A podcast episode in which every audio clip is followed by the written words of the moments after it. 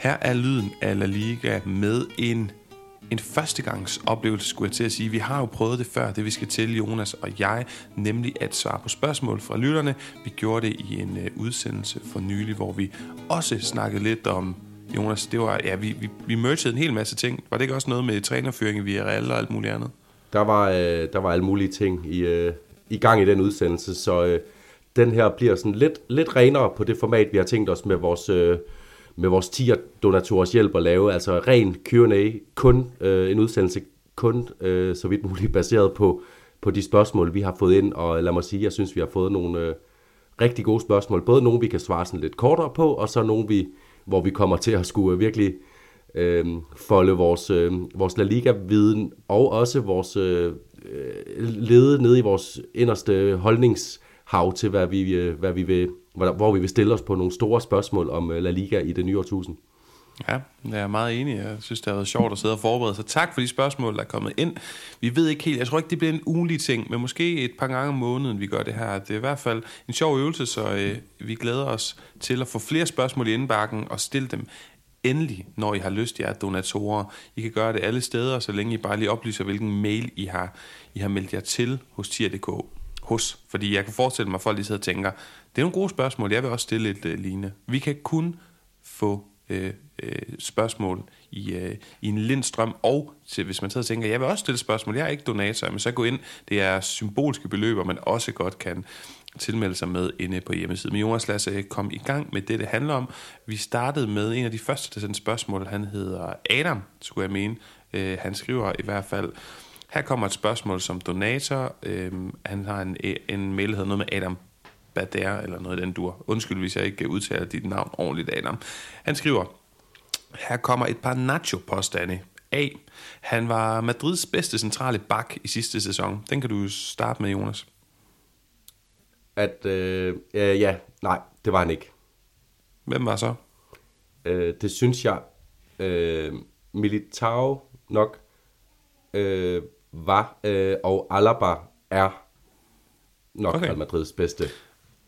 Jeg har skrevet, at jeg ikke sådan er voldsomt uenig. Øh, jeg synes, Alaba han har været skidt siden sin første sæson. Jeg synes han har levet op til det tårnhøje niveau. Der er for mange skader forstyrrelser koncentrationsvigt, og på det sådan rent defensivt, der synes jeg, altså Nacho er voldsomt undervurderet. Det har jeg også øh, nævnt før i podcasten. Men om han ligefrem er den bedste, han er i hvert fald ikke lige så stort... Øh, hvad kan du sige, han har ikke lige så voldsomt overlegne forsvarsevner, som eksempelvis øh, Militao har, men Militao har jo også noget med nogle koncentrationsproblemer engang imellem. Nå, men øh, Adam har mere om Nacho. Han skriver B. Han er bedre end Alaba. Det har du svaret på. Det synes du ikke, han er? Nej, det synes jeg ikke helt grundlæggende. Altså Alaba i, i stort set alle spillets facetter er bedre, og, og man kan også sige, at Nachos store force, og en af årsagerne til også, at han er, er blevet så øh, alligevel vigtig en figur i Real Madrid, det er jo, at han kan spille øh, både på øh, begge backs og midterforsvar. Der er Alaba så mere, han kan spille i hvert fald venstre bak og øh, midterforsvaret. Øh, så selv der kan, kan Alaba i en eller anden grad hamle op med øh, Nacho, og så synes jeg bare, at hans... øh, hans grundlæggende kvaliteter som, som fodboldspiller er, er bare øh, på et højere niveau. Øh, ikke at Nachos er, ikke er på et højt niveau, øh, men jeg synes måske ikke, øh, altså jeg kan godt forstå, at Nacho øh, får meget ros, og at man gerne vil Nacho, og det, jeg synes også, det er en fed spiller at have, øh, Øhm, uden sammenligning jo lidt ligesom da Ole Gær var inde på det her Barcelona-hold, der vandt Champions League. Nacho er en bedre spiller end Ole Gær, synes jeg, men øh, de her spillere, som, øh, som man lidt har indtryk af, de var ikke blevet jeg har ikke indtryk af, at Nacho var ikke blevet købt til Real Madrid, hvis ikke han havde været i Real Madrid. Hvis han var vokset op i, øh, i lad os sige, øh, Celta Vigo, eller at øh, Real Sociedad eller Valencia med det her niveau, så havde Real Madrid ikke øh, øh, hentet ham som en øh, forstærkning til deres forsvar. Øh, det, det, det tror jeg simpelthen ikke, og øh, det har de gjort med Alaba, og det har de af en grund, at han er en af, øh, en af de dygtige spillere på verdensplan, og en af de dygtige midt, midterforsvar i, øh, i La Liga. Ja, men jeg er ikke uenig med, hvad du siger. Øh, jeg tror heller ikke, de havde købt ham, men jeg synes jo helt personligt, at Nacho er... Altså, hvis du starter med at kigge på, han er cirka lige så høj som Alaba. Der er ingen af dem, der er voldsomt overlegne i, øh, i hovedstøds øh, dueller. Han er rigtig hurtig, ligesom Alaba. Øh, de har begge to noget på fysikken, der kunne være, der kunne være bedre. Og så er Alaba selvfølgelig bedre på bolden. Men jeg synes altså, der har været mange udfald. Jeg synes slet ikke, han har kunne leve op til det tårnhøje niveau, han viste øh, i første sæson. Så jeg vil ikke sige, at Nacho er bedre end Alaba, men jeg synes, at Nachos præstationer, som selvfølgelig har været færre, han har været færre minutter på banen end Alaba, de sidste, ja, den her sæson og den sidste, den seneste forløbende, men hvis du kigger på deres præstationer der, så tror jeg, jeg vil sige, at Alaba har spillet mere, skuffet mere. Nacho har på færre minutter virket, øh, ja, har præsteret bedre hvis, jeg, hvis det giver mening. Ja, og det er måske også der, de mødes på en eller anden måde, fordi at, øh, at forventningerne er naturligt højere til Alaba, og han har måske i perioder i hvert fald, og vi, vi skal også huske, lige nu sidder vi og, og kommer på bagkant af, at han havde sit måske livs dårligste kamp i, øh, i det her øh, derby madrileño mod, øh, mod Atletico Madrid, hvor han bliver, øh, hvor han bliver overspillet på to indlæg ud fra Saul Niguez.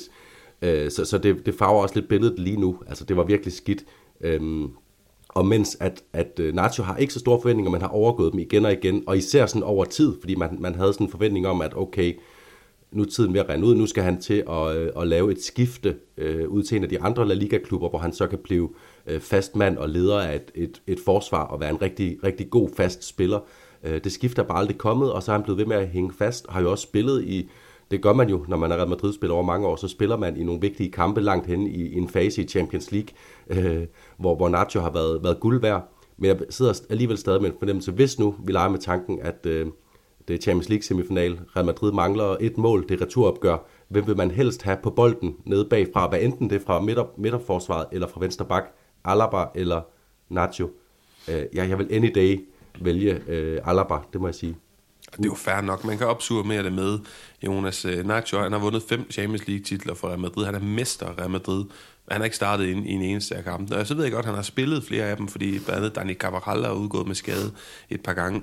Men han er aldrig første valg i Onsette Gala.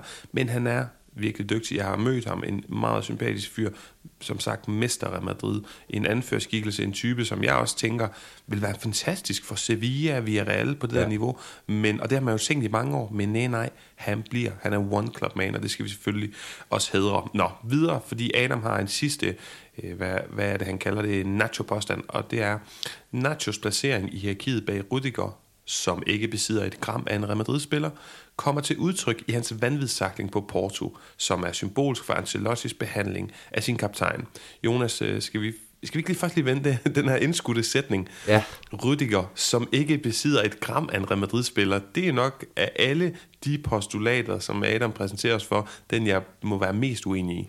Jamen, jeg, og jeg, jeg, jeg er enig jo, og jeg har sagt i en tidligere rundeudsendelse, at jeg synes, at Rüdiger ofte agerer som en spiller, der ikke helt har forstået, hvordan det er, øh, hvad det er, der er forventet af en Real Madrid-spiller. Øh, blandt andet nogle af de her, de her kampe i den her sæson, hvor Real Madrid har haft svært ved at åbne modstanderforsvar op, så kommer han frem og laver sådan nogle, nogle vanvittige langskudsforsøg, som bare øh, på ingen måde har hjulpet øh, hans hold, og det er, sådan noget, man, øh, det, det er sådan noget, man ikke gør som Real Madrid-spiller. Der, der søger man øh, der søger man og iscenesætte de spillere, der er dygtige til de ting, man har brug for. Øh, øh, finde Vinicius det rigtige sted, finde øh, Rodrigo Bellingham Øh, det rigtige sted, få Baksen med i overlap. Øh, det, der, der er nogle ting, hvor Rydiger for mig heller ikke ligner en, en Real Madrid-spiller, og især i sammenligning med Nacho, som jo, lad os bare sige det, han ved godt, hvad der forventes af en Real Madrid-spiller. Øhm, og, øh, og så synes jeg, at Rydiger nogle gange godt kan ligne lidt øh, Bambi på klatis, når der bliver øh, spillet omkring ham. Hans store force er selvfølgelig, øh, at han kan øh, spise angriber øh, i, i fysiske dueller og øh, øh, være rigtig dygtig i det her restforsvar, hvor han tit løber løber nogle, øh, nogle dybe bolde op, som er det, der kan gøre ondt på Real Madrid, når de møder øh, især de, de mindre modstandere. Øh, men jeg kan faktisk godt øh, sætte mig ind i, øh, i Adams øh, præmis.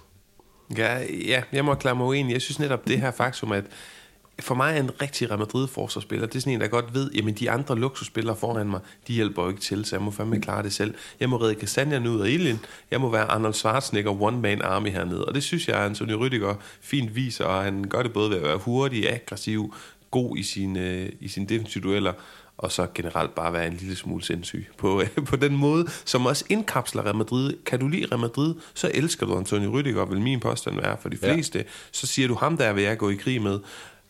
Ah, kan du ikke så godt lide Real Madrid, så synes du, at Antonio Rüdiger han er pissirriterende.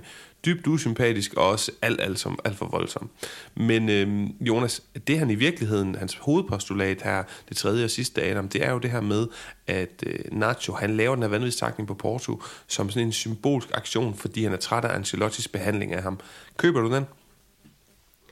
Ikke helt. Øhm, det, det gør jeg ikke helt, fordi det er jo ikke noget nyt for Nacho, at han øh, står i den situation, han gør, med at han... Øh, øh, øh, at han er ligesom er det øh, sidste valget, udover at ja, vi har haft Odrio Sola inden, og øh, han var vel også, var han ikke også foran Contrao nogle gange på den der venstre bak, øh, dengang han var der, og der, der har været nogle, nogle spillere, der har været så øh, sløjt kørende i Real Madrid, at han er blevet valgt over det, men ellers har han næsten altid været sidste valget. Øhm, og, og, og det har han jo valgt at leve med, så jeg kan ikke, jeg kan ikke se, hvorfor at det skulle kulminere for Nacho på nogen måde lige nu. Øhm, noget af det, som jeg har studset over, da jeg så faktisk lige går sådan en oversigt over, hvad for nogle øh, spanske øh, atleter øh, i det hele taget, som tjener flest penge, øh, har, den, har den bedste årsløn. Og der lå Nacho altså under spillere som øh, Dani Ceballos, øh, øh, Marco Asensio, øh, Koke selvfølgelig, øh, og der var også en mere Real Madrid-spiller, som... Der var i hvert fald Saul, så jeg faktisk. Ja, Saul lå også over ham. Der var også en mere Real Madrid-spiller, mener jeg. Øh, spansk Real Madrid-spiller, der lå over Nacho. Og ja, det var selvfølgelig Dani Cabral. Øhm, og der kan jeg godt forstå, hvis der er noget af det der, hvor Nacho tænker, jeg har med min... Øh, med al den øh, ancienitet, jeg har i Real Madrid-truppen, så bør jeg ligge højere i det der hierarki, altså bare for at tage sådan et, et, et, et tilfældigt øh, målestok for det, at der vil han gerne være værdsat mere i, i Real Madrid, fordi han har været der år efter år, han har taget alle de sure slæb, og, øh, og, og jo også været en vigtig figur, fordi jeg, jeg tror, han er, der, han er der en figur i Real Madrids store succes, med i, Champions League-turneringen i, øh, op igennem 10'erne og starten af 20'erne. Det er han da, fordi han har været der, han har spillet vigtige kampe, hvor han har udfyldt roller til UG, kryds og slange, og bedre end man kunne forvente. Øh, så selvfølgelig kan der ligge et eller andet frustration. Jeg kan bare ikke se, hvorfor at det skulle kulminere lige i den takling mod Porto, fordi det er ikke nogen ny situation for ham. God pointe. Det har han stået i før. Jonas, det var 10 minutter om Nacho. Det har vi, øh, så har vi også prøvet det i podcasten, ja. og det kan det også, det her med at få stillet de her spørgsmål. Så øh, ja, fedt. Hvis vi en dag skal snakke 10 minutter om Olegaire, så gør vi gladeligt det. det vi skal bare have spørgsmålet først. Et spørgsmål, der er blevet stilet vores vej, det er fra Søren Nielsen, som er det borgerlige navn bag den fantastiske Twitter-profil Valencia CFDK, som jeg tror, vi alle sammen kigger mod, når vi skal have lidt Valencia øh, ja, hvad kan vi sige det, lidt, lidt, lidt tanker om tilværelsen som valencianista, øh, lidt op, opdateringer på klubben osv., historisk, alt muligt. Der er lidt af alt, hvad hjertet kan begære ind på den profil. Og Søren han spørger, hvis I skulle lave en La Liga-sæson med de 20 hold, I helst vil have i rækken, hvordan så den så ud? Tænker I selv kan sætte præmissen for udtalelser, men tænker umiddelbart historie, resultater, fans, stadion, minder osv., kunne være faktorer. Hvilke gamle Sleeping Giants skal med? Eksempelvis Depor, Saragossa, Racing, Oviedo, Gijon. Hvilke nyere klubber skal kæmpe ekstra hårdt for en plads? blandt de 20, og hvilke fortjener alligevel en plads, for eksempel Levante, Villarreal, Girona, Almeria, Eibar. Han slutter af, I må meget gerne være biased. Det skal være jeres 20 favoritter. Jeg kunne eksempelvis være fristet til at kaste Castellon på min personlige. Jonas, skal vi øh, skiftevis tage øh, fra de klubber, vi er mest sikre på, og ned efter Ja, skal jeg ikke bare, øh, skal jeg ikke bare starte med de... Jeg tror, jeg kan starte med de 12 klubber, jeg er allermest sikker på. Eller hvad? Øh, jo, jo, gør det. Eller, nej, vi, vi skifter simpelthen. Jamen jeg tænker, fordi så, så kan man få et bedre ja. Overblik som lytter. Altså, jeg har Real Madrid på. Ja, det har jeg også. Og så har jeg Barcelona på. Det har jeg også. Jeg har også Atletico Madrid på. Det har jeg også. Jeg har også Valencia på. Jeg har naturligvis også Valencia på. Ja.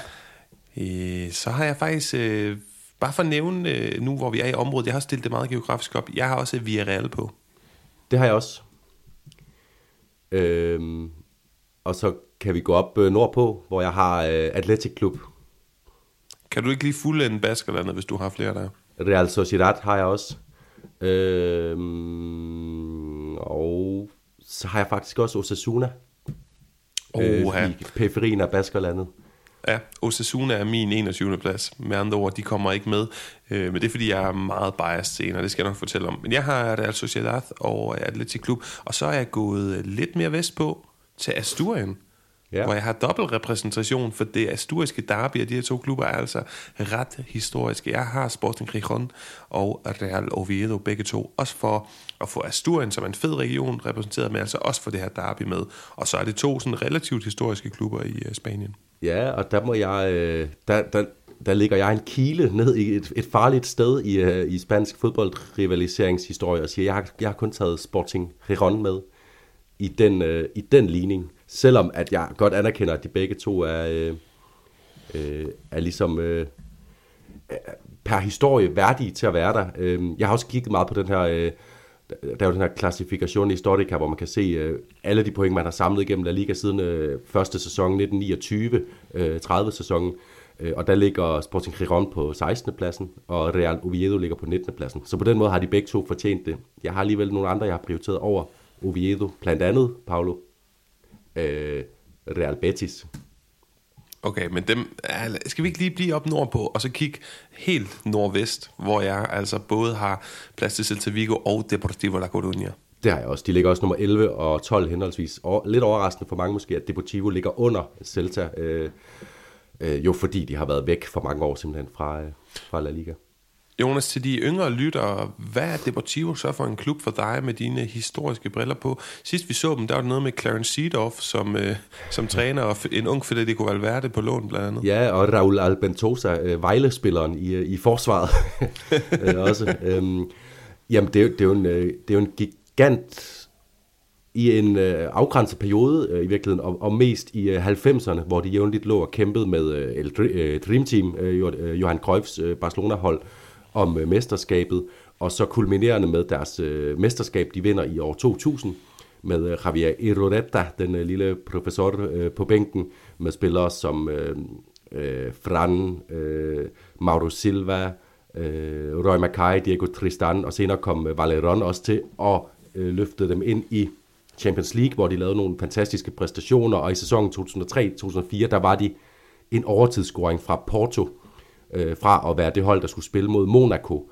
i Champions League-finalen. Havde de gået i finalen, så tror jeg, at de havde vundet den, så havde de øh, været endnu højere stjerne, men en kæmpe klub, som så brændte nallerne i de år, hvor finanskrisen kom, og satsede for mange penge på hele tiden at være Champions League-hold. Det kunne de ikke oppebære, det var for svært at komme øh, i top 4 i Spanien år efter år, og derfra gik det bare ned ad bakke, og nu ligger de i den øh, ja, tredje bedste spanske række, og det gør de for tredje sæson i træk, og ligger og, og spiller øh, op med øh, Real Madrid Castilla og øh, Celtas B-hold og sådan nogen om at, og, øh, at komme tilbage i det fineste, eller det næstfineste selskab i, i Spanien. Ja, det, øh, det er en trist skæbne, men en god øh, historie. Der Jonas, lad os øh, bare være ærlig, eller lad mig være ærlig. Jeg er meget biased omkring særligt to områder. Madrid-regionen, fordi jeg har et, øh, et stort tilhørsforhold til den, og er kommet meget i Madrid. Og jeg elsker det faktum, at du kan få så meget god fodbold i Madrid. Både for billige penge, øh, også bare fordi jeg synes, det er fedt på ferie. Der er sådan, nå, så spiller det en klub lige, så kan jeg lige nå det og det og det. Så jeg er faktisk øh, gået helt amok i min kvote i Madrid. Jeg har Real Madrid, jeg har Atletico Madrid, jeg har Getafe, jeg har Leganes, og jeg har Rayo Vallecano. Jeg har taget fem klubber i Madrid, fordi min perfekte La Liga, der kan man tage en smuttur til Madrid en weekend og se minimum to kampe. I din, uh, i din top 20 er de alle fem? Yes. Ja, jeg, jeg har skrevet Getafe som, øh, som kandidat, også fordi de faktisk, på trods af, at det er en nylig historik, de har i La Liga, ligger nummer 21 i den her øh, historiske tabel. Det synes jeg er flot klaret. Leganes har kun fem La Liga-sæsoner. Sæsoner. Jeg synes, øh, det er trods alt en for lille historie der omkring den klub. Jeg har været på El Butarque, og det var en kæmpe fornøjelse, netop også, som du siger, med en, en tur til Madrid og til flere kampe. Jeg var på Vicente Calderón og Butarque den samme weekend. Øhm, men ja, det er ikke nok til, at de er øh, i min top 20. Til gengæld, så har jeg faktisk klemt øh, Rayo Vallecano derind, også fordi jeg synes noget af det, jeg savnede, i, da jeg bare baserede på den her klassifikation i Historica, det var lidt den her, øh, den her øh, skøre klub, øh, som øh, lige så meget som at være en klub, der sigter mod store sportslige øh, triumfer, også er en, en klub, som er et, et fællesskab, øh, signalerer nogle andre værdier end de klassiske i fodboldverdenen, som jo er at skabe flere penge til at skabe mere sportslig succes. Det er jo det, der driver øh, de fleste klubbers øh, øh hverdag. Øh, så der, derfor har jeg fået plads til Rayo Vallecano, selvom de kun ligger nummer, nummer 24 i den, øh, den historiske tabel. Ja, altså Rayo er med, med afstand the odd one out. Hvis du sådan skulle kigge på den mærkeligste klub, den der skiller sig mest ud i forhold til, hvordan fodboldklubber er flest i dag i den her kapitaliserede verden, så er det jo Rayo. Og nogle gange, og det ved vi jo, fordi vi flager meget med det spanske flag i den her podcast, men nogle gange så kan jeg sådan tænke, Atletic Klub med der spiller, spiller sådan filosofi og rekruttering, og så Rayo Vallecano, den måde, den klub sejler på, er måske to af de mærkeligste klubber blandt de største mest anerkendte ligaer i Europa. Nå, men det, det kan vi snakke mere om en anden dag, Jonas. Øh, vi har begge så Rayo med. Nu synes jeg, vi... Nej, lad os lige tage det. Nu har vi været i nordvest og det centrale nord. Lad os lige tage nordøst. Jeg har kun plads til to katalanske klubber, Espanyol og FC Barcelona. Det er den samme beslutning, jeg er kommet frem til. Og så har jeg fem pladser tilbage, tror jeg. Jeg skal lige prøve at tælle. Jeg har lige blevet lidt i nordøst. Øh, ja. En enkelt. Øh, Real Zaragoza har jeg også øh, fundet plads til. Og, de, og, og der burde også være plads til dem, Jonas. Men igen, Søren han beder os om at være fuldstændig umiddelbart, hvad vi ja. tænker. Og jeg tænker, mit ophav, mit spanske ophav, min fars familie, det kommer fra Andalusien. Det er der, jeg har boet af to omgange. Det er der, jeg kommer suveræn mest, også mere end Madrid. Og der skal jeg bare bede om at kunne se en masse fodbold. Jeg overvejede tal med de med, så jeg var helt op på seks klubber, men øh, det blev alligevel for meget af det gode. Jeg har Cadiz, jeg har Sevilla, Real Betis, jeg har Granada, fordi det bare er den vildeste, vildeste by, og fordi jeg har boet der. Og så har jeg, altså Cadiz også en vanvittigt flot by, selvom fodboldholdet måske ikke er det vildeste, eller Nuevo Mirandia ikke er det vildeste stadion.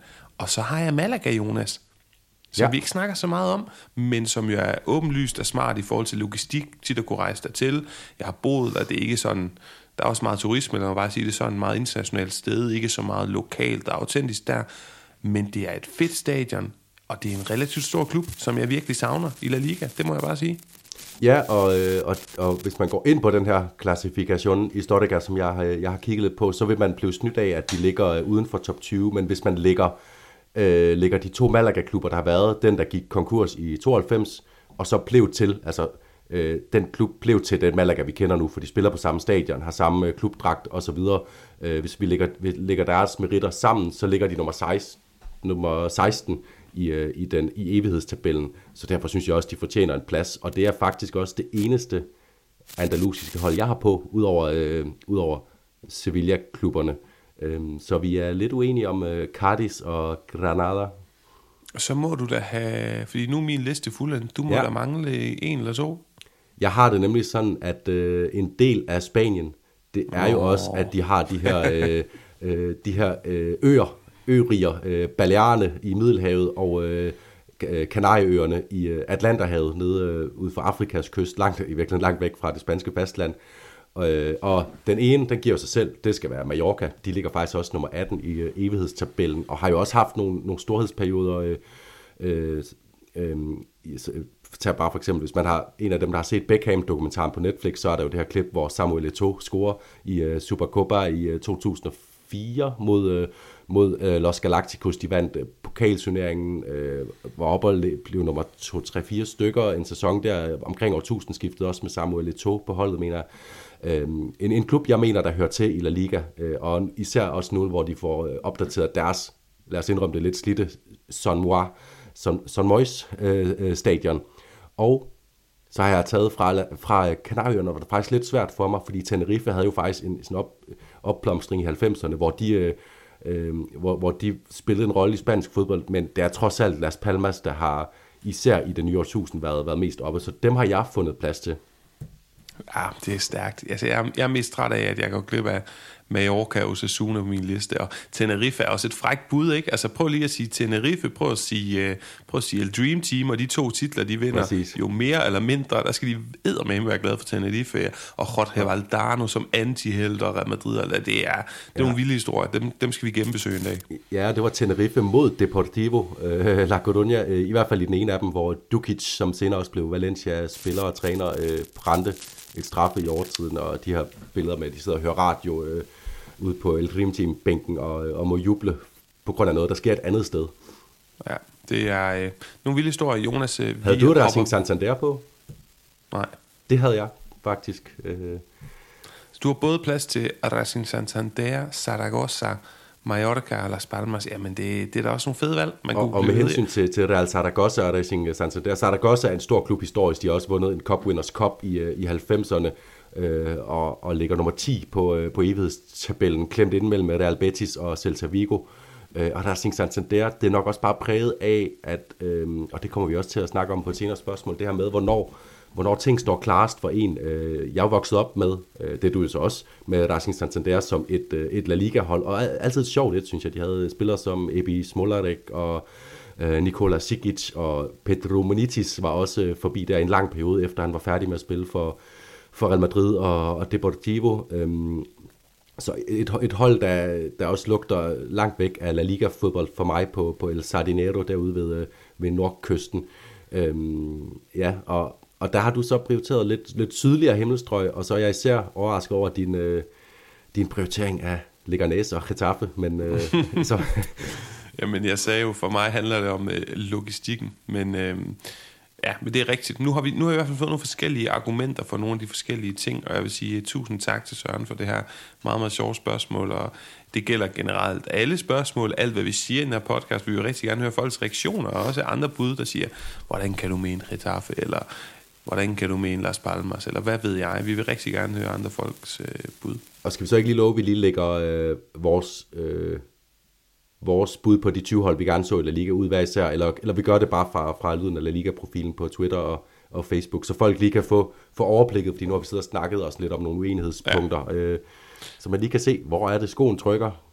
Lad os gøre det. Og så, så altså goes without saying, men min, øh, min ideelle La Liga, der er nok omkring 47.000 forskellige hold med. Men... ja. Og jeg har, faktisk, jeg har faktisk klemt lige at nævne det, det vil jeg gerne lige have med, at øh, Øh, jeg har lidt med nogle, nogle flere hold fra, nu havde nu nævnt Søren jo Castellón fra, fra Valencia-regionen, der har jeg kigget nogle andre steder hen, Levante øh, var nok faktisk det, som var tættest på, jeg gerne vil have med, øh, blandt andet på grund af nogle af de ting, øh, de har stået for de sidste 10 år i, i spansk fodbold, og også fordi Johan Cruyff har, har spillet der, trods alt, det, det var jeg også op, og så Elche og Hercules, som er de her to øh, sådan lidt, øh, de er jo ikke særlig, sådan, det er jo ikke verdenskendte klubber, på nogen måde, selvom øh, Hercules de havde øh, David Trezeguet på et tidspunkt, øh, hvor de var oppe i, i La Liga. Men det er altså to store byer, der ligger klods op af hinanden med to øh, fine fodboldstadions, to øh, fodboldklubber, der ligger nummer henholdsvis 25 og 29, så altså ikke uden på den her historiske tabel, så ikke uden historisk betydning. Øh, så, så det er også en rivalisering, der kunne være sjov at se i La Liga igen, om end det har, har lange udsigter. Og, og Elche har jeg det helt fint med, når de er i La Liga i hvert fald. Ja, og inden folk de tager dine ord for bogstaveligt, jeg går ind og søger på Google Maps i Spanien under Ergules, så er det selvfølgelig Alicante, hvor de Ja, har, det er Alicante, de hører hjemme. Hvor de er hjemme. Jeg, jeg havde også, jeg, jeg havde faktisk også tæt på at hive dem op. Eibar også. Der er mange. Vi er blevet til at hoppe videre, Jonas, for så kommer vi i tanke om alle de, alle de hold, vi også gerne vil have med. Men tak til Søren for det øh, gode spørgsmål. Og så hopper vi videre til Emil R. Hansen, som skriver, tak for en strålende podcast. Jeg vil tillade mig at stille fire spørgsmål, og det skal du have lov til, øh, Emil. Der er sådan lidt forskellige, øh, han starter med. Jeg har aftalt med mine to brødre, at vi skal til Spanien og se fodbold i løbet af den her sæson, og vi er to Barcelona-fans og en Real Madrid-fan. Udover de fodboldkonflikter, som det naturligvis kan skabe, betyder vores respektive tilhørsforhold også, at vi har svært ved at udvælge en kamp, vi skal se. Mit spørgsmål er derfor, hvilken kamp skal vi tage ind og se? Det behøver ikke nødvendigvis at involvere Barcelona eller Real Madrid, og El Clasico bliver formentlig svært og dyrt at skaffe billetter til. Lad mig høre jeres forslag jeg kommer med nogle forslag her, Jonas, så kan du øh, supplere. Jeg har sagt, at jeg synes, at øh, de skal til at se Real Sociedad på hjemmebane, fordi stemningen på lægterne er fantastisk. De spiller virkelig flot og god fodbold. Og så kan I jo i den forbindelse øh, tage en tur rundt i Baskerlandet, fordi det omkringliggende område er sindssygt flot. San Sebastian som by er blandt de aller, aller flotteste i Spanien. Måske den flotteste. Øhm, og så er der mange små hold i området, som I måske kan se noget sekunda eller tercera-bold ved. Man spiser godt, det er lokalt, det er frodigt, der er ikke så mange turister. Så det er Real Sociedad for mig. Men jeg har også... Øhm, noteret mig, at hvis man gerne vil se en anderledes form for fodbold, som ikke nødvendigvis er så spansk, så er det selvfølgelig Girona eller Rayo, der spiller lidt mere frisk til, og også to steder, hvor I får en anderledes øh, fodboldoplevelse. Cadiz og Granada er nogle sydlige områder, hvis man skal have noget godt vejr. Real Betis har en stemning, som øh, Cadiz og Granada ikke har. Og til sidst, men ikke mindst, fordi at det var det oplagte bud for 20 år siden, og det er det ikke længere, men historien er der stadig, stemningen er der stadig, øh, det er stadig spændende tider i klubben, selvom de er lidt triste, og stadion er episk. Valencia. Hvad har du øh, af bud, Jonas? Ja, jeg har, jeg har delt det lidt op i, i tre og fine bud, du kommer med, synes jeg. Så det var start med den, hvor du lige sluttede på her øh, et sted, hvor jeg har set rigtig mange fodboldkampe. øh, Mestalla. Øh, også fordi det, vi må formode på et eller andet tidspunkt, kommer de videre med det der stadion hej, så, øh, så der er også en chance for at se en af de store øh, øh, spanske historiske katedraler, øh, nu når øh, Bernabeu er blevet renoveret, øh, Vicente Calderón er blevet øh, jævnet med jorden, øh, San Mamés er blevet øh, renoveret, Øhm, så er der selvfølgelig de to Sevilla-stadioner, man også kunne anbefale. Men Mestalla, øh, Camp Nou bliver renoveret i øvrigt også, så, så, så øh, det, det er sådan sidste chance for at få noget, der lugter af lang, lang, lang spansk fodboldhistorik, og, og et sted, hvor der er sket så mange episke ting, blandt andet jo også øh, Gareth Bales øh, øh, øh, raid udenom Mark Bartra ude på sidelinjen i den spanske pokalturnering. Så Mestalla, stemningen fænomenal. Byen, måden stadion ligger øh, midt i byen på, man, øh, man, øh, man tager metroen et stop inden fra det absolute øh, centrum og befinder sig stadig midt i byen, og så tårner det her stadion så op. Man går op ad de her ikoniske søjlegange, hvor man går rundt og ender øh, oppe under under skyen. Det er øh, til at få billetter i øvrigt, og der er god stemning øh, ude foran stadion lang tid før og efter øh, øh kampene, hvor, øh, hvor de omkringliggende bare er, er, er dejlige steder at være, og, og det emmer af fodbold. Øh, Øhm, min anden anbefaling, det er, nu, nu tog du øh, Real Sociedad op i, i Baskerlandet, og det kan jeg også godt være med på, men jeg synes alligevel, nu har jeg været både i San Sebastian og Bilbao, og jeg er enig i, San Sebastian er måske en af de flotteste byer, jeg har været i. Den er måske også lidt for flot til min smag. Jeg kan et eller andet sted bedre lide pulsen øh, i Bilbao. Øh, lidt mere øh, beskidt, også flotte områder, Guggenheim-museet osv. Og så katedralen øh, San Mamés. Øh, det er et af de steder, jeg ikke har set fodbold endnu. Øh, jeg har set stadion, men jeg har ikke set fodbold der endnu, som jeg absolut øh, under mig selv allermest at komme, komme ned og se. Så det vil jeg også gøre med, med vores, øh, vores gode Emil her. Og til allersidst, du nævnte det lidt, i, øh, da vi var op i, øh, og skulle diskutere de 20 klubber, vi gerne vil have i La Liga med din øh, Madrid-fanatisme. Jeg vil anbefale at tage en tur til Madrid og se, hvor mange fodboldkampe kan vi få. Det er lige meget, om det lige er Real Madrid på hjemmebane, eller Atletico Madrid på hjemmebane. Man kan jo time det med, at i hvert fald en af dem er på hjemmebane, og så se, hvem spiller ellers. Rayo, Getafe, Leganés, Fuenlabrada, eller øh, er, det, er det ikke også øh, Madrid-hold øh, nede i, i de lavere rækker også? Jeg havde som sagt den natur, hvor jeg så en af de sidste kampe på, øh, på Vicente Calderon, og så tog jeg ud til tog jeg øh, lokaltoget en time ud til øh, betonbyggeriet syd for, for Madrid Leganés og så Butarque, øh, så, øh, så Leganés mod Las Palmas på, på Butarque. Det var en, en fantastisk tur, og, og den vil man bare kunne lave øh, næsten hver, uanset hvilken weekend man lige udpeger i kalenderen. Øh, sådan en øh, flerkampstur til, til Madrid, som også er en, øh, en skøn by, og min opfattelse er, at flere danskere har set øh, Barcelona. Der vil jeg bare sige, øh, Bilbao, Valencia Madrid, de tre øh, byer, jeg nævner her, det er store anbefalinger, hvis man lige vil se noget lidt andet den her gang. Ja, jeg er fuldstændig enig, Jonas. Jeg kan supplere med Rayo Majadahonda, og jeg tror, Salgovendas har et hold. Anyways, masser af muligheder, og det tager ikke, altså, det tager ikke en time at tage til Leganes fra Madrid centrum. Det var sådan, man, man skal ikke blive afskrækket. Ej, lige, er, lige knap tre kvarter i hvert fald, mindst. Ej, med, toget, lang tid. med toget inden fra Atocha. så er det godt nok stoppet mange steder, vil jeg sige. Det tror jeg altså også, det kan gøres hurtigere. Anyways, det er en, det er en satellitby. Altså, det, det er oplagt at tage derud, når man er i Madrid. Det er det, vi vil sige. Så, så gode øh, forslag, Jonas. Men øh, Emil, han fortæller jo, han har også... Øh, øh, lad os lige prøve at tage den her. Mener i, at det var en fejl, at Atletico udlejer Joao Felix til Barcelona, deres direkte konkurrent øh, om mesterskabet. Og det synes jeg egentlig ikke, det er, fordi at Joao Felix har også noget at skulle have sagt, der han gad ikke andre steder hen, der var heller ikke så meget bud om ham, og Barcelona, de har heller ikke råd til ham efter den her sæson, så øh, mens Atletico Madrid, de lige nu ikke har haft råd til at sælge ham for usel mammon, han har ikke været særlig meget værd, før han er begyndt at lavere for øh, Barcelona, og spiller han fortsat godt for Barcelona, så stiger hans værdi, og det er win-win, så og desuden Barcelona, de forærede jo nærmest Luis Suarez og David Villa væk, og, og de to var med til at sikre mesterskaber, så hvis der er nogen, der skal lave en god handel med de andre, så er det vist øh, Atleticos øh, tur til at sælge billigt ud.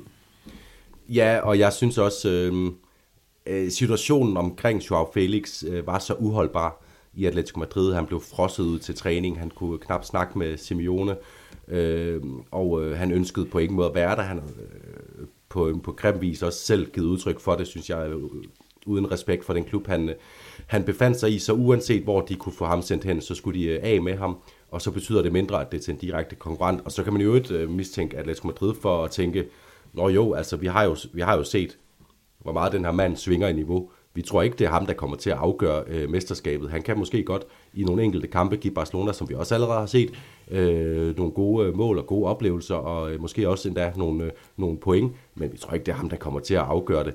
Det kan man sige, at Barcelona vidste godt med David Villa og med, med øh, Luis Suarez, at de gav Atletico Madrid 15-20 øh, 20, øh, La Liga-mål mindst. Øhm, så det var med åbne øjne. Det tror jeg også, det her er bare med den anden favør. Jeg tror, jeg tror Atletico øh, ikke mener, det er ham, der kommer til, hvis nogen kommer til at, at tippe et over i Barcelonas favør, så tror jeg ikke, de mener, det, det er ham. Og det kan også, altså nu har vi også set allerede, at han startede som, som pomp og pragt i Barcelona, og så har der været nogle lidt mere jævne præstationer, hvor han har haft svært ved at, at finde, finde frem til, til de store muligheder og, og, og connecte lige så godt med sine, sine medspillere. Så jeg tror ikke, at det bliver ikke den samme øh, øh, sjove historie, som det var, at Barcelona sendte David Villa først, og siden Luis Suarez øh, til Atletico for at, for at vinde mesterskabet. Det tror jeg heller ikke. Emil han spørger også, hvem tror I bliver Real Madrid-træner næste sæson, og hvem håber I det bliver? Jeg tror og håber, det bliver Xabi, fordi at med Xabi Alonso som Real Madrid-træner, udover at han er en ekstremt flot mand, så virker han til at være dygtig, succesfuld, og så er han innovativ. En ung spansk innovativ træner. Ja tak. Vi har jo lige haft den her øh, snak med Kjell Borlinggaard i podcasten. Man kan gå tilbage og høre, hvis man ikke har hørt den, for at blive lidt klogere på Xabi Alonso. Og øh, det står jo klart, at Real Madrid skal have ny træner efter den her sæson. Offentlig kendt hemmelighed. Ancelotti skal til Brasilien og træne deres landshold. Og hvis der var den sidste fli af tvivl om det, jamen så blev den gode Carlo Ancelotti hedret på universitetet i Parma i går, hvor han i indsættelsestalen, der bliver det nævnt af en, af en fyr, der skal indsætte, eller give ham, hedder ham sige, og øh, Carlo Ancelotti, der er så så dygtig, og som skal noget meget spændende, nemlig træne Brasiliens landshold i 2024. Så alle ved det her, og derfor så er det en god præmis, der bliver opstillet i spørgsmålet, hvem bliver den kommende træner, for der kommer en ny. Hvem øh, håber du på, Jonas? Jeg håber også på Xabi Alonso. Jeg kan godt være lidt i tvivl om, han er for, øh, for sådan øh, taktisk fixeret øh, for, for Real Madrid-hold, som jo gerne vil have øh, sådan store trænere i spidsen, som, øh, som først og fremmest Øh, øh, bare får det bedste ud af, af de individer, der er til stede. Og nu har Real Madrid også igen sikret sig en trup med mange store øh, øh, profiler, og især og i særdeleshed også nogle, nogle spillere, der bliver bedre og bedre over de, de, de kommende år. Øh, men jeg tror, det er det bedste bud. Og så er der jo, øh, hvis man skal nævne nogle alternativer, så er der jo den oplagte Raul, som er træner for Castilla og har sikret dem nogle udmærkede resultater i, øh, i den tredje bedste række i Spanien.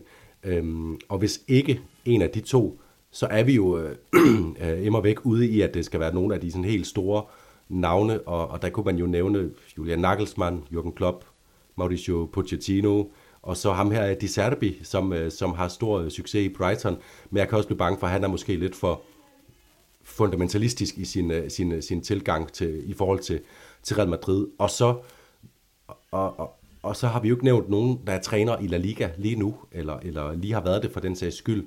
Øhm, og jeg tror simpelthen ikke, der er nogen lige nu, som er kørt sådan for alvor i stilling. Hvem skulle det være? Alguacil fra Real Sociedad, det har jeg svært ved at se. Arasate øhm, har ikke vist noget på sådan stor nok scene til, at Real Madrid vil kunne pille ham. Det samme kan man sige om Iraola, som jo også er i, i Premier League, som ellers kunne være et, et, et frægt bud. Øh, også, ja, men så er han også basker og den forstid i Atletic Klub. Det, det passer måske ikke så godt ind i spidsen af Real Madrid. Og hvis man så skulle hive en kæmpe kanin op af hatten, så skulle det jo være Scaloni, øh, som bragte øh, verdensmesterskabet til Argentina. Det har sådan noget svung, der godt kunne, kunne resonere i Real Madrid, men jeg tror, at det hører lidt fortiden til sådan, en, øh, sådan en, øh, et valg for, for Real Madrid. Så Xabi Alonso, Raul eller Nagelsmann, Klopp, Pochettino. Det er, sådan, det, det er nok de fem, jeg har, jeg har mest kigget på med Xabi Alonso som det allerbedste bud. Ja, og så glemmer du en skaldet franskmand, som ja. man aldrig skal undervurdere, om han lurer i kulissen. Men det kan vi jo også tage nu, Jonas, fordi det sidste, vi skal omkring i dag, det sidste spørgsmål, vi har fået, er også fra Emil, og han spørger, udover Messi og Ronaldo, hvem er så den største profil i La Liga i nyere tid, år 2000 og frem? Og det er et virkelig godt spørgsmål. Der kan ikke være tvivl om, at de her to er de største. Hvem er nummer tre på podiet? Hvem fuldender det? Zidane som franchise kunne godt være et bud, men jeg synes jo ikke, han præsterer så godt i de år, han er i La Liga. Det er ikke der, han er størst. Det er ikke det, vi kender ham mest for. Ronaldinho er det højeste topniveau, jeg har set, men var det længe nok? Joaquin som skikkelse, Xavi eller Ramos eller Iniesta eller Casillas for, for at gå den spanske vej. Benzema og Suarez, to fuldstændig undervurderede nier. Hvis de havde spillet Jonas, og der ikke havde fandtes Messi eller Ronaldo, så var de blevet meget mere anerkendt.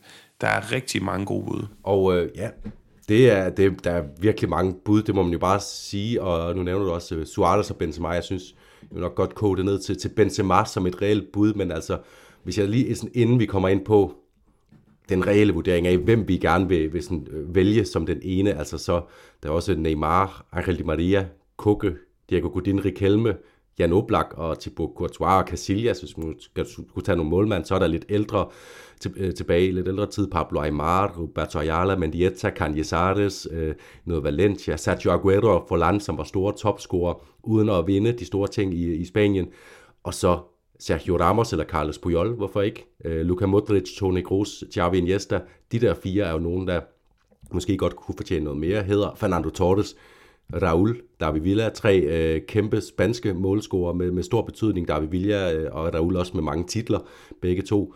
Og så Ronaldo Nazario, en af de andre Galacticos, og Luis Figo, en af de andre Galacticos, som måske især Ronaldo savnede vi for eksempel en Champions League-titel med Real Madrid, og, øhm, og Luis Figo blev nok bare på en eller anden måde overgået af Zidane, selvom at han var øh, assist 104 øh, oplæg har han lavet i La Ligas historie. Det er fuldstændig vanvittigt. Øh, en, en, den bedste, hvis man sådan tager en rendyrket kantspiller og skulle vælge det.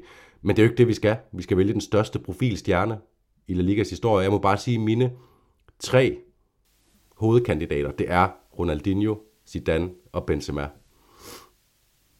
Hmm, okay, men det er jo meget præmissen, man lægger ned over. Jeg vil sige, at jeg kunne godt tænke mig, at det var en Spanier. Derfor så kiggede jeg meget på Xavi. Altså, hvem er det Xavi? Er det Iniesta? Er det Ramos? Øh, der er sådan umiddelbart var jeg mest på Xavi. Også fordi nu er han træner. Men så tænker jeg alligevel, der er et eller andet, der gør, at jeg har Modric lidt over på en mærkelig måde. I hvert fald i det der stjernestatus, franchise. Han har en Ballon d'Or. Han tog lille, lille Kroatien og gjorde dem så gode og så videre. Men jeg har faktisk gået med et helt tredje bud, Jonas. Det er midtbanespiller, og han var hverken lige så elegant som, øh, som, som Modric eller Xavi. Men det er jo meget afgørende for præmissen. Den største stjerne for mig er historien i La Liga i det 21. århundrede. En noget, mand, der også nåede at optræde i det 21. århundrede, så vidt jeg husker, det tror jeg i starten, som spiller, nu som træner, Don Diego Simeone.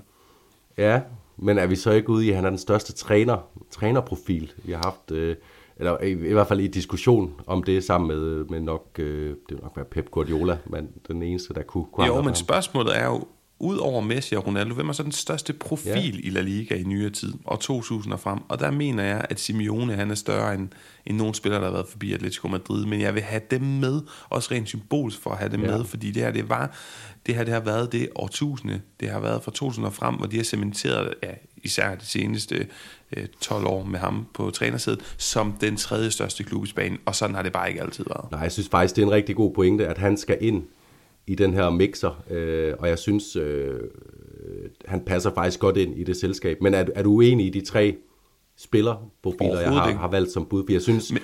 jeg synes, at de har i hvert fald Ronaldinho og Zidane, og jeg synes også Benzema, det var også, jeg spurgte øh, min kone, øh, som jo ikke har de store forudsætninger, men derfor også bare svarer mere på, sådan, hvad er fornemmelsen, hvad hører man ude i verden, når man ikke følger meget med i spansk fodbold. Hun svarede Benzema. Jeg spurgte et par venner, de svarede Ronaldinho og Zidane henholdsvis, øh, hvor jeg bare bad dem om at svare rigtig hurtigt, øh, uden at tænke sig for meget om. Øh, så, så jeg synes, det er de tre, og så synes jeg, at Simeone er, er spændende at få ind i, i mixeren. Men, men hvem, ligger, hvem, hvem er din favorit, hvis man skulle sådan... Øh, øh, ja, altså hvis vi skal vælge en? Mm. Igen, det er jo meget præmissen, fordi nu tager jeg stjernen sådan på alle, også symbolske parametre og sådan status øh, generelt, men jeg synes jo, altså Zidane var en, hvis, hvis du sådan giver all-time spiller, så synes jeg, at Zidane er større end, øh, end Ronaldinho, men Ronaldinho var dygtigere i La Liga. Det synes jeg. Han havde et højere topniveau, han var mere kontinuerligt præsterende, og hans hold var ikke en flok dyr, den købte spillere, der overhovedet ikke passede sammen. Altså, ja, og, øh, jeg var mere imponeret af Ronaldinho i La Liga end Zidane. Og de havde... Meget mere. Jeg synes faktisk, man kan snakke om Zidanes tid i La Liga en lille smule undervældende. Ja, og, og det er jo især, fordi han kun vandt et mesterskab øh, spillende på det allerdyreste og øh, bedst stjernebesatte hold i, øh, ja, nærmest øh, altså konkurrerende med at være det i verdenshistorien. Øh, så det er skuffende, at han på fem år kun vinder et mesterskab. Ronaldinho er også i La Liga i fem år. Jeg kan lige tage nogle tal. Altså Ronaldinho spiller 145 La Liga-kampe, scorer 70 mål og laver 50 oplæg. Gode tal. Han vinder to mesterskaber, en Champions League-titel med Barcelona. Og så i modsætning til Zidane, øh, lidt noget, der taler til Ronaldinhos fordel, det er, at han kommer til en klub, der er i knæ i år 2003, og så løfter han dem til et nyt niveau. Han løfter dem tilbage op på den internationale scene. Han vinder den her Champions League-titel, som er den anden i Barcelonas historie, og, og selv efter Ronaldinho så forsvinder, så løfter Barcelona sig bare yderligere op. Men det Ronaldinho, der er, er nøglen til, at Barcelona tager det første skridt tilbage op i, i den absolute elite. Zidane har også fem år i La Liga, 155 kampe, 37 mål, 51 oplæg, også flotte tal. Han vinder et mesterskab, øh, en Champions League-titel, og, øh, og så kom han jo, det, det er jo så det, der, der taler for det lidt mere, mere undervældende for Zidane. Han kom til en klub, som vandt det tredje CL-trofæ på fire år, der i 2002, hvor han scorede det ikoniske mål i Glasgow, og, øh, og, så, og hvor han simpelthen ikke fik nok mesterskaber. Øh, og jeg er enig i den betragtning, du har der med, at sådan, hvis jeg skulle lave en liste over de bedste spillere nogensinde, så ville jeg nok have Zidane over Ronaldinho, men største La Liga-profil, så er det nok Ronaldinho også, fordi Ronaldinho havde uomtvisteligt sin bedste år i La Liga.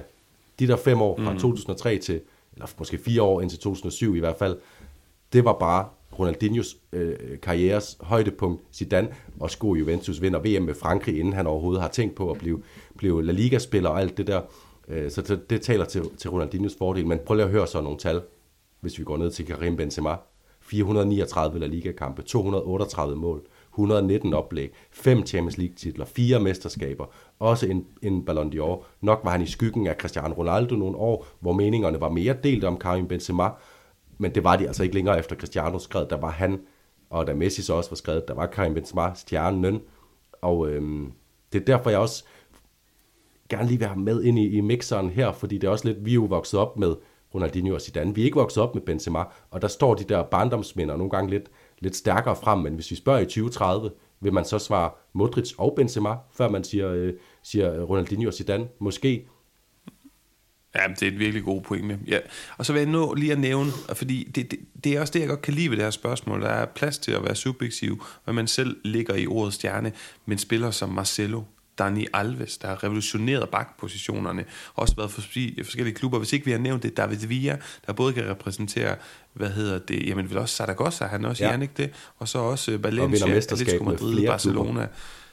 Ja, det, den er altså også virkelig stor, og der, der er mange rigtig, rigtig gode øh, bud. Men nu har vi nævnt et, et par stykker, Jonas. Jeg tror ikke, vi når at blive enige, men, fordi jeg kunne godt tænke mig, at det blev Simeone for at repræsentere Atletico. ja, så vi skal ikke lige prøve, fordi han spørger jo, hvem er det? Vi skal ikke lige prøve at sige 3, 2, 1, og så siger vi hver vores bud. Jo, men så er det fordi, at, at præmissen er mere over i en spiller. Men så lad os tælle ned, selvom at det, vi optager... Jeg glæder mig til at komme, høre, hvordan det kommer til at lyde det her, men lad os sige 3, 2, 2 1, Benzema. Okay. Zidane, øh, der, så bliver set bort fra Zidane alligevel til sidst. Men øh, ja, jeg håber, det var svar synes... nok for, for lytteren, selvom det, det var svært at pege endeligt. Så må han jo selv vælge, hvem af de her tre-fire stykker, han, han allerbedst kan lide selv. Ja, det er igen præmissen, man sætter ned over de her ting. Husk lige at diskutere den med jer selv eller andre først, for den er jo meget afgørende. Og så må jeg bare sige, de tal, du kaster i hovedet af mig, hvor der står KB9 foran, med de mål og de oplæg og de Champions League-titler, det er selvfølgelig svært at, ja. at ignorere. Men Jonas, det var svar på en masse spørgsmål. Vi glæder os til at svare på en masse flere i løbet af de kommende uger. Her var lidt til at holde jer selskab i efterårskulden og vinden. Håber, at I alle sammen får en rigtig god efterårsferie. Vi er tilbage øh, ja, lige om straks, når der har været spillet en runde mere af La Liga. Til meget mere La Liga-snak. Hvis du i mellemtiden er blevet varm på tanken om at stille os et spørgsmål, og høre os svare på dit spørgsmål, eller bare tænker, ej, hvor er det fedt, I bruger en masse tid til at dedikere jer til at snakke om spansk fodbold, jamen så hop ind på tier.dk. Det er et et-tal og et 0, og så et E og et R, tier.dk, og så søg på lyden af La Liga og meld dig til og der er plads til alle former for donationer, fra de helt små symbolske til de lidt større. Tak for nu. Vi lyttes ved. Ciao.